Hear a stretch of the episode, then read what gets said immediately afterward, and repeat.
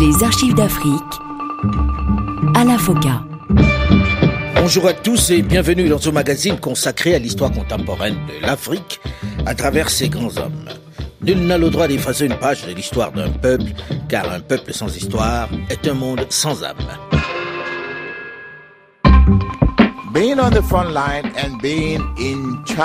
J'étais en première ligne et responsable de la situation en Sierra Leone à la demande de mes collègues comme le stipulent des résolutions de la CDAO. Ces résolutions seront présentées à la Cour, ainsi que des communiqués de la CDAO confirmant mes dires, dans lesquels on me demande de m'impliquer personnellement dans la résolution des problèmes en Sierra Leone. S'il est en front line, comme il dit, c'est-à-dire mis en avant par ses pairs ouest-africains pour résoudre le problème sierra-léonais, c'est certes parce qu'il est le voisin immédiat du pays en crise, mais aussi et surtout parce qu'il est partie prenante, parce que malgré ses dénégations, il y participe. Il en est l'un des principaux acteurs. Suite et fin aujourd'hui de notre série d'archives d'Afrique spéciale, Charles Taylor.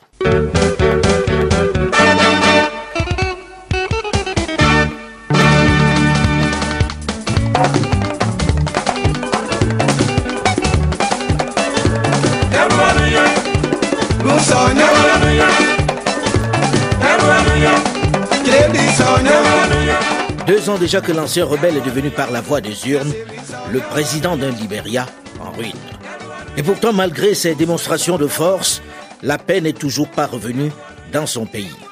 Pire, à sa frontière, c'est la guerre totale. Je n'ai pas fourni au ROUF d'aide militaire pour envahir la Sierra Leone. Cependant, entre le mois d'août 1991 et le mois de mai 1992, il y a eu une coopération entre le ROUF et le NPFL suite à l'invasion du Libéria par l'Oulimo. Ils avaient été armés, entraînés et envoyés par le gouvernement Momo. En revanche, dans le but de protéger les frontières du Libéria, tel qu'il était mon devoir et ma responsabilité à l'époque, j'ai fourni de petites quantités d'armes et de munitions plus de munitions que d'armes à ce groupe. Maintenant, permettez-moi d'être clair.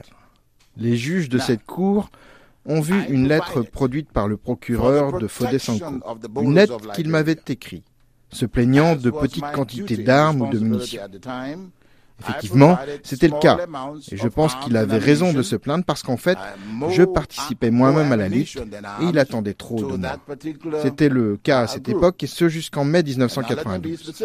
Après que plusieurs de mes hommes, chargés de la sécurité à cette frontière, aient fini de combattre un ennemi commun, Dès lors, nous avons mis fin à toute, et je dis bien toute, coopération avec le ROUF.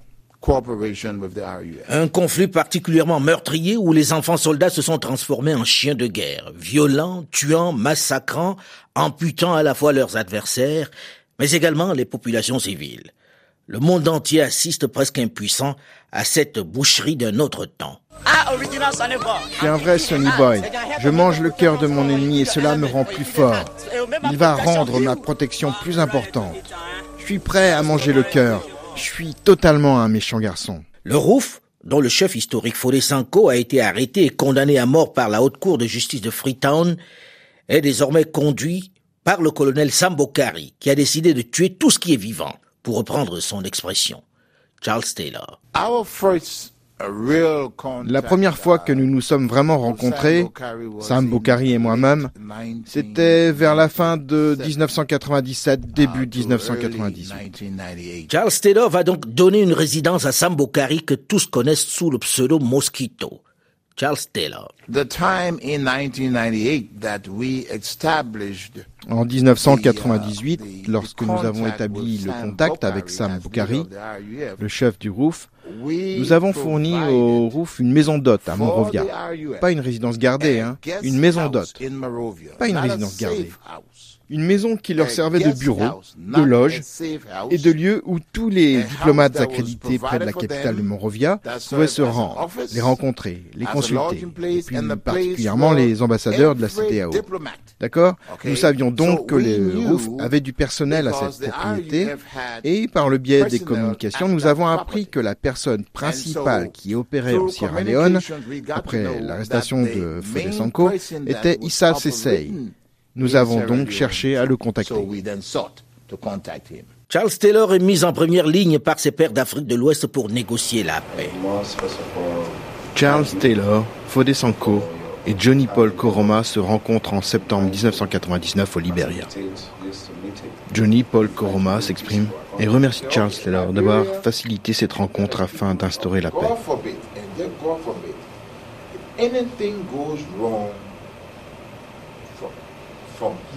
Taylor s'exprime à son tour et dit que le Liberia est accusé d'aider la résistance en Sierra Leone.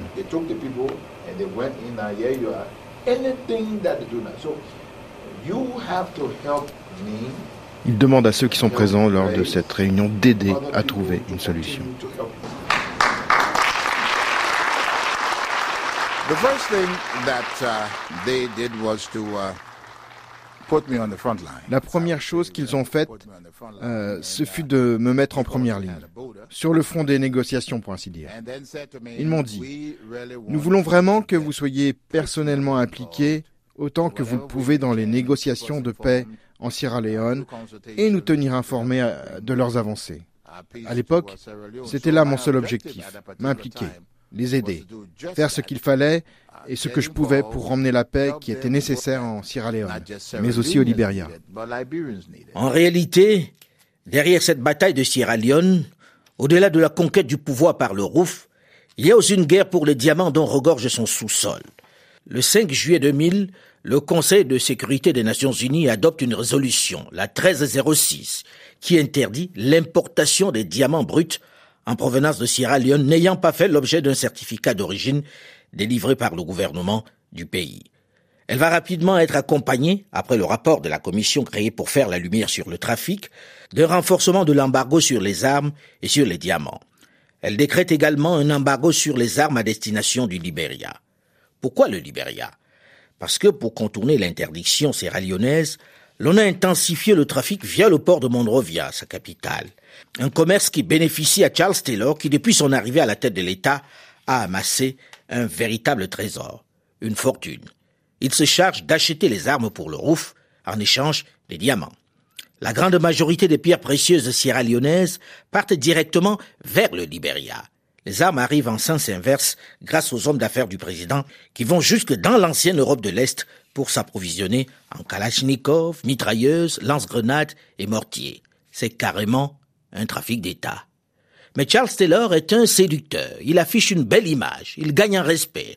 Au début de son règne, on va voir défiler à Monrovia des personnalités de premier plan telles que l'ancien président américain Jimmy Carter, qui vient lui rendre visite, Jesse Jackson et toute une kyrielle d'évangélistes américains comme Pat Robertson. Il va également se rendre à Paris en visite officielle. Mais cette éclaircie ne va pas durer bien longtemps. De l'autre côté, en Sierra Leone, des dissidents, des Libériens en exil, créent à Freetown en juillet 1999 le LURD, Libériens unis pour la réconciliation nationale, dirigé par Sekou Kone. Dès septembre 2000, le LURD lance une attaque contre des villages du nord du Libéria, dans le comté de Lofa. Charles Taylor doit désormais faire face à une rébellion intérieure déterminée qui avance vite, soutenue par les pays voisins et par la communauté internationale qui perçoit l'homme fort de Monrovia comme un fauteur de troubles. La rébellion gagne du terrain. Sekou Damate Kone, le chef du Lord, est sûr de sa victoire. Au pays, la bataille continue. Nous avons pris le contrôle de la ville et nous assurons le peuple que nous avons pris le contrôle de la ville. Nous avons des capacités militaires, mais nous attendons, car nous ne voulons pas d'un massacre et voulons protéger la population qui souhaite circuler librement dans la ville. Le combat commence aujourd'hui. Je m'apprête à donner l'ordre. No more stop. Les rebelles de Kone ont décidé à faire partir le président libérien. No more stop. How are you read? No more stop. Charles Taylor résiste. Pas question de se laisser impressionner. Surtout qu'il peut compter sur les jeunes, les enfants soldats qui l'ont accompagné, qui ont combattu avec lui depuis des années. Les jeunes combattants qui le considèrent presque comme un père.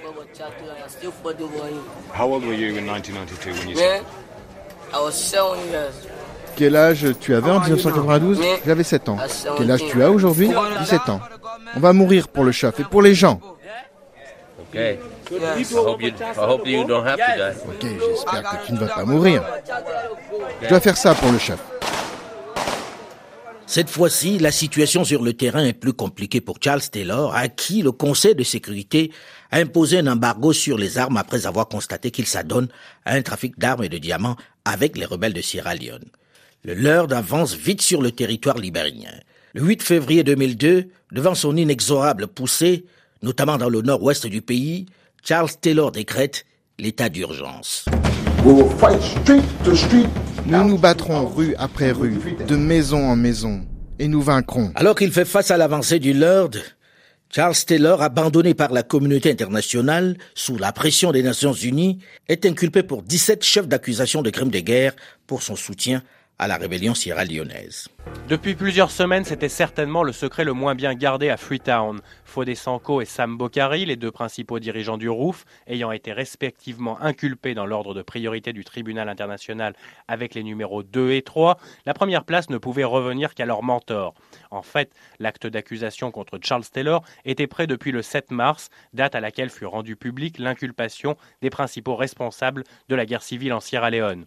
Le président libérien devant se rendre au Mali le 10 mars pour de premières négociations avec le Lord, les magistrats en poste à Freetown décidèrent de garder l'information secrète tant que Taylor n'avait pas quitté le Liberia. Finalement, la rencontre de Bamako fut annulée au dernier moment et il fallut attendre son déplacement au Ghana pour que le mandat d'arrêt soit lancé. Mandat d'arrêt pour l'heure sans conséquence, puisque le chef de l'État libérien a pu s'envoler d'Accra sans être inquiété par la police. Ceci dit, en plein pourparler de paix, on peut se demander si cette inculpation ne va pas radicaliser un peu plus les deux mouvements rebelles dans leur volonté de se débarrasser par les armes d'un homme que la communauté internationale considère comme le principal fauteur de guerre de la région. De son côté, Charles Taylor s'est dit prêt à former un gouvernement d'union nationale au terme de son mandat en janvier 2004, voire à s'exclure de la vie politique. Des concessions en faveur de la paix, mais qui ne lui permettront en aucun cas d'échapper à la justice. Sur le Front National, Charles Taylor, qui comprend qu'il ne peut pas compter sur les Nations Unies et sur les grandes puissances pour voler à son secours, est obligé de négocier avec les rebelles du Lord. Il faut dire qu'ils sont aux portes de Monrovia. La bataille est violente, sanglante. Encore une fois, les populations civiles subissent de lourdes pertes.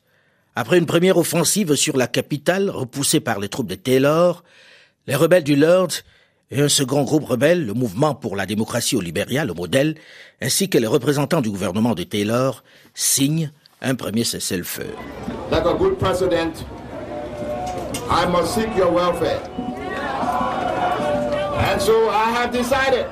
En tant que votre président, je me dois de faire de votre bien-être une priorité.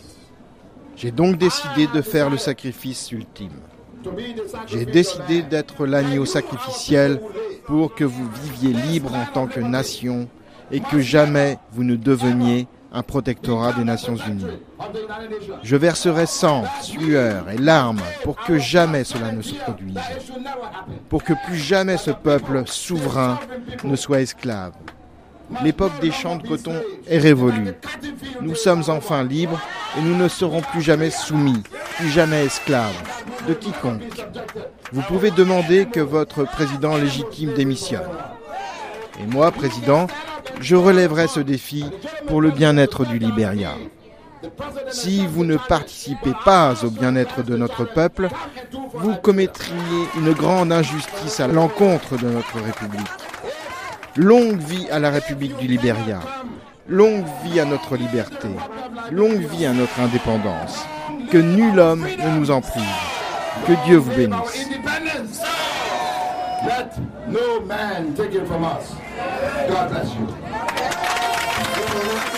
Ce cessez-le-feu ne va tenir que quelques jours. Et cette fois-ci, le Lord est déterminé à en finir avec Charles Taylor. Il lance une violente attaque sur la capitale, la plus meurtrière. La population n'en peut plus. Charles Taylor. Nous subissons une guerre commanditée par les États-Unis contre les gens de ce pays. Le limo est actuellement pour le Liberia ce que les contrats étaient pour le Nicaragua. La majorité des Américains sont des gens très très bien, mais ils ne savent pas ce que leurs officiels font à l'étranger. Ainsi, Herman Colland, l'homme chargé de l'Afrique, est une catastrophe. Il a organisé cette guerre contre notre peuple et je ne pense pas que le président Bush soit au courant. Est-ce qu'il pense seulement au Libéria Non, il a des choses plus importantes à faire. Ces gens-là pensent peut-être que la solution est de venir ici et de tuer encore 20 000 personnes, y compris Charles Taylor ou d'autres. C'est sans doute leur solution. Plus de 600 000 déplacés en quelques jours. Le bombardement intensif de la ville va faire plus de 1000 morts parmi les civils. Malgré les tueries, les appels de la population et une intervention de l'ONU, rien ne bouge. La pression est sur Charles Taylor. The Bush administration is pressing the Liberian leader to leave the country. He's seen by many as the biggest impediment to peace in the region. Charles Taylor, le président, est seul, très seul, et ses appels au secours sont inaudibles. They have called upon me to leave. I have said yes, but I have said to them, On m'a demandé de partir. J'ai dit oui. Mais je dois leur dire, ça n'a pas de sens. Si je pars de ce pays avant que la paix revienne dans cette ville, in this city, I see disaster. I see trouble. je vois des désastres, des troubles, des meurtres, le chaos, des viols. Je vois une destruction totale. So it is important. Donc c'est important. C'est important, pour la the international communauté community to internationale act d'agir and to et act d'agir maintenant, d'apporter au Libéria to la paix et and de bring l'apporter maintenant. En réalité, c'est très clairement le départ de Charles Taylor que demandent les grandes puissances. George W. Bush ne s'encombre même plus des formules diplomatiques traditionnelles pour l'exprimer. We're deeply concerned that the uh, Nous craignons que la situation du peuple du Libéria s'empire de jour en jour. Nous nous engageons donc à soutenir une intervention d'ECOVAS. Le Pentagone donnera les détails de cette intervention en temps voulu. De plus, il est de la plus haute importance que Charles Taylor quitte le pays. Charles Taylor. Si j'avais tout abandonné et quitté la ville trois semaines avant? C'eût été une catastrophe pour le Libéria. J'ai fini par dire, je n'irai nulle part tant qu'il n'y aura pas de troupes armées. Tout le monde a dit, ah oui, oui, tu as raison. Il nous faut envoyer des soldats. Pourquoi cela n'avait pas déjà été fait? Pourquoi ces second conseillers avaient-ils laissé le président Bush prendre la parole à l'antenne et faire une annonce aussi provocatrice sans lui donner tous les faits? Que se serait-il passé si les rebelles avaient franchi nos lignes Des milliers de personnes auraient été tuées. J'ai entendu dire que l'obus qui est tombé sur l'ambassade, euh, des recherches ont permis d'en identifier l'origine. Tiré par des mortiers américains, Britain à la Guinée, soi-disant pour être utilisés pour des exercices d'entraînement. Des milliers sont arrivés ici. Il n'y a pas Uh, grand-chose d'autre à dire à ce sujet. said, C'est une guerre menée secrètement par les États-Unis. Ils ont on du sang libérien sur les mains. Au plus fort de la guerre, malgré les appels répétés des populations civiles qui souhaitent une intervention pour mettre fin à leur calvaire, c'est finalement la CDAO, la communauté des États de l'Afrique de l'Ouest, qui va envoyer sur place 3000 hommes pour y restaurer la paix. Charles Taylor est plus que jamais sous pression de la communauté internationale, mais également du Lord, qui gagne du terrain avec la bénédiction des grandes puissances. Quelle solution pour en sortir? Abandonner le pouvoir comme on le lui demande? Mais quelle garantie a-t-il puisqu'il sait qu'il ne pourra pas rester au pays? En plus, il a été inculpé quelque temps plus tôt par le tribunal spécial pour la Sierra Leone. Partir dans ces circonstances signifie à coup sûr être arrêté. Comment Charles Taylor va-t-il sortir de cette impasse, de cet étau qui se resserre plus que jamais autour de lui? On en parle dans une dizaine de minutes, dans la suite et la fin de cette série d'archives d'Afrique spéciale Charles Taylor, juste après une nouvelle édition du journal sur Radio France Internationale. Restez à l'écoute et à très vite.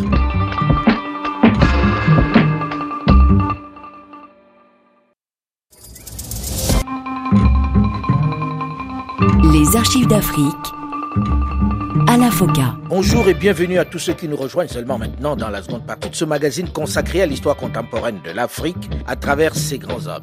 Nul n'a le droit d'effacer une page de l'histoire d'un peuple, car un peuple sans histoire est un monde sans âme. La stratégie était soit de faire tuer Taylor ou le traîner devant la justice pour crime de guerre. C'était ça le but. Peut-être je serai tué, mais personne ne me traînera devant les tribunaux. Je n'ai rien fait au peuple du Libéria et je ne pense pas que quiconque me fera ça. Donc, si quelqu'un vient ici avec une intention hostile, qu'il vienne prêt à se battre, parce que moi, quand je dois me battre, je me bats. Cette explication, cette justification presque, traduit plutôt clairement le désarroi, la perte de confiance qu'il affichait jusque-là. La suffisance a manifestement laissé place à la peur. Après seulement six ans à la tête du Libéria, bousculé, battu sur le terrain par une rébellion soutenue par les grandes puissances, partie de Sierra Leone, il n'a plus d'autre alternative que de négocier la fin de cette guerre qui risque de l'emporter physiquement. Suite et fin de notre série d'archives d'Afrique spéciale Charles Taylor. Il a pris son temps, plus de 2h40 de retard, mais l'homme fort du Liberia, Charles Taylor, a bel et bien quitté le pouvoir aujourd'hui. Il laisse les rênes du pays à son vice-président, Moses Blah, qui dirigera un gouvernement de transition jusqu'aux prochaines élections, le 14 octobre. Charles Taylor qui n'a pas manqué d'adresser un petit message à George Bush. Et je veux remercier le président Bush, malgré nos désaccords. Je pense être aussi sincère qu'il l'a été. Je crois que c'est un bon chrétien et qu'il a du cœur, même s'il a été trompé par des informations mensongères. Mais je sais que Dieu lui révélera la vérité. Après trois ans de bataille, des milliers de morts et des centaines de milliers de déplacés, Charles Taylor accepte de quitter le pouvoir comme le lui demandait la communauté internationale et de façon très claire le président américain George W. Bush. Il n'a pas eu le choix. Il cède son fauteuil à son vice-président Moses Blah. Aujourd'hui est un jour très important dans ma vie et dans l'existence même de notre nation. Nous vivons des temps très très difficiles. et j'ai décidé que je renoncerai à la présidence et déléguerai tout pouvoir au vice-président demain. À midi.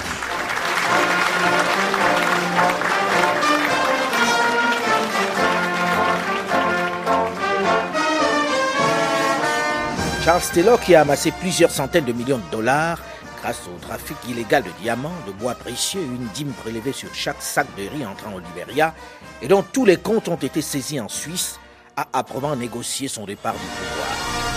Il a obtenu un exil doré au Nigeria. Le président Olusegun Obasanjo lui a réservé un immeuble de deux étages dans la ville de Calabar, dans le sud-est du Nigeria. Le départ annoncé de Charles Taylor va provoquer dans la ville toutes sortes de réactions, parfois violentes, le plus souvent inquiètes. Il tente de partir la tête haute, même s'il explique qu'il est forcé à l'exil par la superpuissance mondiale. Il promet de revenir après avoir été, je cite, l'agneau sacrificiel pour les Libériens. Il tente de rassurer les ultras de son régime en demandant pardon à ceux, je cite, qu'il a blessés ou auxquels il a fait du mal. En fait, Charles Taylor essaie de sortir de la scène un réconciliateur. Pendant ce temps, aux portes de la capitale, les rebelles du Lord menacent de rouvrir les hostilités s'il ne quitte pas le pays dans la foulée de la passation du pouvoir à son vice-président. Trois chefs d'État africains sont présents. Le Sud-Africain Thabo Mbeki, le Ghanéen John Crawford et le Mozambicain Joachim Chissano. De blanc vêtu avec son mouchoir de la même couleur, lorsqu'il monte dans cet avion qui l'éloigne de son pays pour longtemps, peut-être pour toujours, sous les pleurs de ses partisans venus lui dire adieu, il ne peut s'empêcher d'écraser une larme. Quelque temps après, les partis en conflit vont se retrouver sur le pont à Monrovia pour mettre un terme à leur long affrontement. I would not know if it's a wrong, but one thing that I was not able to accomplish that I wanted to accomplish. Je ne sais pas si c'est une mauvaise chose, mais il y a une chose que je n'ai jamais réussi à accomplir et que je voulais faire après la guerre. Après que le peuple du Libéria m'a élu pour unifier le pays, je n'ai pas réussi à convaincre certains leaders de faction à revenir au Libéria. Je n'ai pas réussi à convaincre un ou deux leaders politiques à rentrer au pays. Ils avaient participé euh, au déclenchement des événements. J'ai pu faire beaucoup de choses. Bizarrement, le LPC, toutes les autres factions, j'ai pu les convaincre à rejoindre le gouvernement. Et la plupart de ceux qui se sont battus et qui se sont battus pour le gouvernement pendant la guerre faisaient partie des factions qui se sont battues contre moi. J'ai donc réussi à les unifier. J'ai réussi à faire en sorte que le problème de tribalité disparaisse au Libéria. Charles Taylor est installé à Calabar depuis peu, depuis qu'il a été contraint de céder le fauteuil présidentiel pour partir en exil. Et malgré le mandat d'arrêt international à son encontre lancé par Interpol, il n'est pas vraiment inquiet. La notice rouge, qui selon la terminologie d'Interpol est utilisée pour demander l'arrestation en vue d'extradition d'individus recherchés, ne lui fait vraiment pas peur le président nigérian Obasanjo a toujours refusé de l'extrader vers la Sierra Leone. Ça me manque, vous savez, de me retrouver avec les villageois le soir. Même une fois élu président, j'allais régulièrement dans mon village natal pour jouer aux cartes avec les locaux. Ça me manque. Mes enfants ne pouvaient pas voyager pour venir me voir. Ils avaient des limitations de déplacement, ce qui, euh, selon moi, est une violation de leurs droits. Certains sont restés coincés avec l'interdiction de se déplacer sans permission. Il y a beaucoup de problèmes. Mais ça me manque. Ça me manque. Mais une chose positive s'est passée depuis que je suis ici au Nigeria et à Calabar en particulier. L'accueil est formidable. Le président Obasanjo m'a accueilli dans un endroit meilleur. Le gouverneur de cet État vous savez, c'est une chose d'accueillir un ancien président, de lui dire bienvenue à Calabar, monsieur le président, puis s'en aller. Mais ce n'est pas le cas avec lui. C'est comme s'il avait compris l'émotion de la situation. L'ex-président se prend à rêver d'un retour au pays. Il se voit dans une autre vie. Je voudrais être le Jimmy Carter du Liberia. J'ai construit une très grande ferme et je suis très content de l'avoir fait. J'avais décidé que je ne gagnerais pas d'argent en tant que président du Liberia, mais que après mon mandat, je partirais vivre dans ma ferme. C'était une décision judicieuse. C'est aussi pourquoi je n'ai jamais ouvert de compte en banque. Et je vous affirme que je suis sûr que je n'ai aucun compte bancaire où que ce soit. Je voulais finir mon mandat en ayant servi mon peuple. Oui, je reconnais avoir été mécène, j'ai aidé mon peuple, c'est la tradition africaine. J'ai aidé beaucoup de monde, mais je n'ai pas utilisé les finances de mon peuple pour mon usage personnel, jamais. Sur ma ferme, j'ai développé plus de 3500 acres de terre pour la culture du café. J'aime aller à la pêche, j'ai un petit bateau avec lequel je peux aller pêcher en rivière, et je voulais vraiment faire ce qu'avait fait l'ancien président américain Jimmy Carter. Il a accompli plus après que pendant Ce rêve, il va avoir du mal à le réaliser au regard de l'étau qui continue de se refermer autour de lui. Si la forteresse nigériane ne s'écroule pas sous la pression de Washington et des Nations Unies qui veulent le conduire devant le tribunal, les choses évoluent dans son pays. Malgré sa tentative d'influer sur le cours des élections, Helen Johnson Sirleaf, ancienne économiste, a remporté les élections face à l'ex-footballeur George Weah. Les autorités d'Abuja résistaient jusque-là à la pression en répétant qu'elles ne remettraient Charles Taylor qu'à un président libérien élu, comme le prévoyait l'accord définissant les conditions de son exil à la fin du conflit libérien. Maintenant, son sort dépend de Helen Johnson Sirleaf. Mon second regret, c'est de n'avoir jamais, jamais réussi à me faire comprendre par les États-Unis. Je n'ai jamais réussi à les convaincre de travailler avec moi, ce qui était essentiel pour le Libéria. Pas un président libérien, pas un ne peut réussir s'il n'est pas en contact avec Washington. Attention, je ne suis pas le genre de personne que l'on peut commander par téléphone. Je n'ai pas accepté ça de la part de Washington à l'époque, même pendant mon mandat. Je ne suis pas ce genre de personne. Je ne suis pas un lâche, mais je reste convaincu qu'une bonne relation avec Washington est essentielle pour tout président du Libéria, sans quoi il échouera. Après avoir résisté à la pression des Nations Unies de Washington, qui veulent absolument traduire Charles Taylor devant le tribunal spécial pour la Sierra Leone, Helen Johnson Sirleaf, la présidente fraîchement élue, fait savoir que son pays ne veut pas de Taylor et demande qu'on l'extrade plutôt vers Freetown, où la justice le réclame. C'est donc aux Nations Unies de l'extrader, pas à Monrovia, où cela risque de susciter des troubles, mais vers Freetown. Début mars 2006, la présidente du Libéria remet une demande d'extradition à son homologue nigérian Olusegun Obasanjo. Abuja accepte de livrer Charles Taylor après deux ans de pression internationale. 26 mars 2006. Charles Taylor est arrêté au Nigeria alors qu'il essayait de s'enfuir du pays, et aussitôt les puissances occidentales et les dirigeants d'Afrique de l'Ouest ont finalement lâché celui qu'ils avaient exilé au Nigeria après lui avoir promis l'impunité en échange de son départ de la présidence et de sa non-intervention dans les affaires libériennes. Après un court passage par son pays où il n'a même pas la chance de quitter l'aéroport, il est extradé vers la Sierra Leone pour y subir son procès par la Cour spéciale pour la Sierra Leone, la CSSL.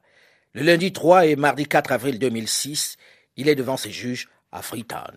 Charles Taylor. What is important to me now is my honor. La seule chose qui m'importe aujourd'hui, c'est mon honneur. Mon honneur doit être restauré. Et je profite de cette occasion pour le demander à nouveau à mes collègues.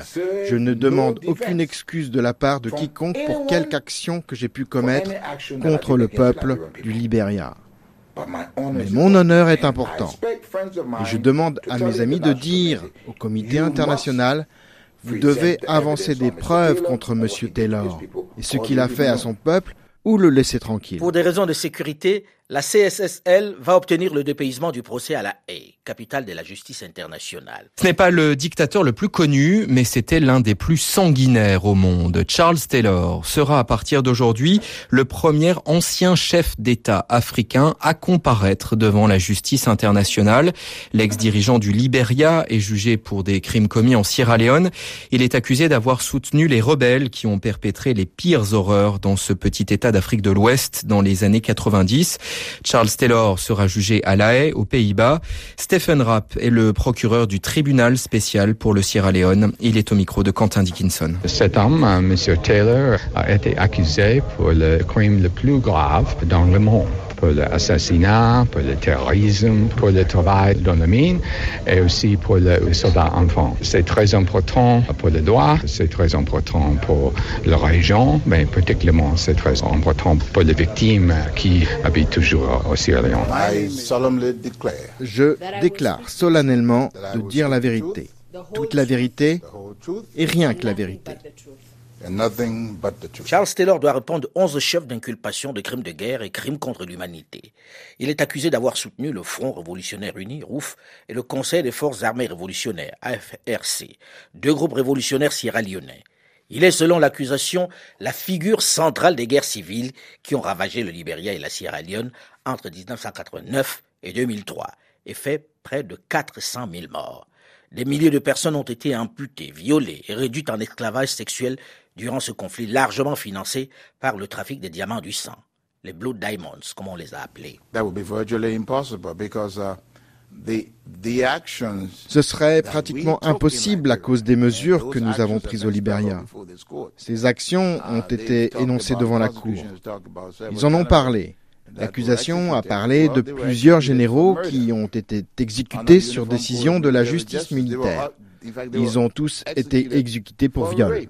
Donc, si nous prenions ces mesures strictes au Libéria, même si, comme l'accusation le prétend, j'avais le commandement et le contrôle de la Sierra Leone, ce qui est faux, et que nous gérions des cas de violence, des meurtres et de harcèlement au Libéria, comment quelqu'un pourrait croire, ou s'abaisser à croire, que j'aurais pu, en Sierra Leone, si tant est que j'ai eu le contrôle de la Sierra Leone, autoriser ce que je ne permettais pas au Libéria. C'était inhumain et faux. Entre août 1991 et mai 1992, je n'aurais jamais pu faire ça.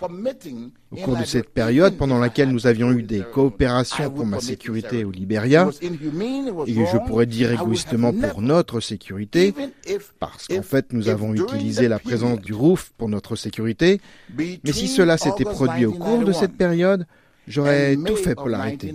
Et d'ailleurs, la coopération aurait probablement, non pas probablement, c'est sûr, que la coopération entre le ROUF et le LPFL pendant cette période aurait probablement pris fin plus rapidement encore. Je n'aurais jamais, jamais permis que cela continue si j'avais eu quelque chose à voir avec ça.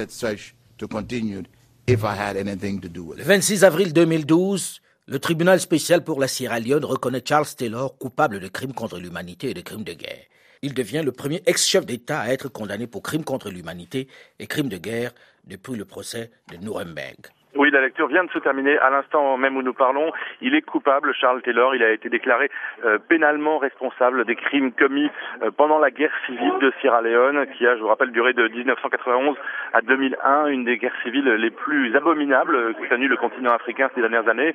Il est donc euh, connu coupable en tant que complice de terrorisme, meurtre, viol, traitement cruel, actes inhumains, esclavage et l'utilisation d'enfants soldats pendant des années et surtout au moment où il était président du Libéria voisin. Il a envoyé des munitions aux rebelles du Front révolutionnaire uni de Fodé Sanko. Il a reçu en échange des diamants. Donc pour les juges, Charles Taylor est pénalement responsable, il est donc coupable. On ne connaît pas encore la sentence, ceci sera rendu dans quelques semaines. Euh, Charles Taylor, en tout cas, n'est pas jugé euh, coupable d'avoir planifié ces crimes et d'en être euh, l'instigateur, uniquement le complice. Donc la sentence pourrait être plus légère que ce qu'espèrent ceux qui, depuis euh, maintenant plus de dix ans attendent qu'il soit condamné, en tout cas pour les crimes en Sierra Leone, et peut-être un jour aussi, certains l'espèrent, pour les crimes au Libéria, où il a mené aussi une rébellion sanglante. Le 30 mai 2012, le tribunal spécial pour la Sierra Leone le condamne à une peine de 50 ans de prison. Cette condamnation est confirmée en appel le 26 septembre 2013, faisant de Charles Taylor le premier ex-chef d'État à être définitivement condamné par un tribunal international depuis la Seconde Guerre mondiale. Comme prévu dans un accord confidentiel, il purge sa peine dans une prison britannique. Il lui reste encore à y passer 40 ans. Il aura 108 ans. Un procès et une condamnation qui ont ouvert la voie à la fin de l'impunité pour les dictateurs, auteurs de crimes de masse. C'est ainsi que se termine notre série d'archives d'Afrique consacrée à Charles Taylor.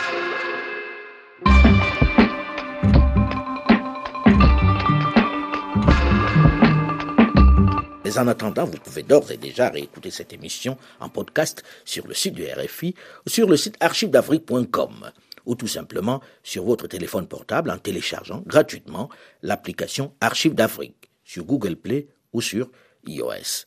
Vous pouvez continuer de réagir comme vous le faites aussi sur notre page Facebook Archives d'Afrique avec ses 400 000 amis. J'en profite pour vous mettre en garde contre les fausses pages Facebook, les comptes Twitter, les comptes LinkedIn à mon nom qui se multiplient. Ils sont tous faux. À mon nom, je n'ai ni compte Facebook, ni compte Twitter, ni compte LinkedIn. Les seuls qui existent sont ceux des émissions Débats africains et Archives d'Afrique. Et une chose est certaine, je ne vous solliciterai jamais par d'autres comptes, et certainement pas pour des questions commerciales. Méfiez-vous donc des faits qui se multiplient. Le seul endroit, autre que RFI et France 24 où je m'exprime, est ma chaîne YouTube, Alain Foucault officiel. Tout autre compte est faux. Merci pour votre compréhension. Delphine Michaud, Olivier Raoul et Alain Foucault, nous vous donnons rendez-vous la semaine prochaine, même heure, même fréquence, pour aller à la découverte d'un autre personnage marquant de l'histoire contemporaine de l'Afrique. Dans un instant, une nouvelle édition du journal sur Radio France Internationale. À très vite.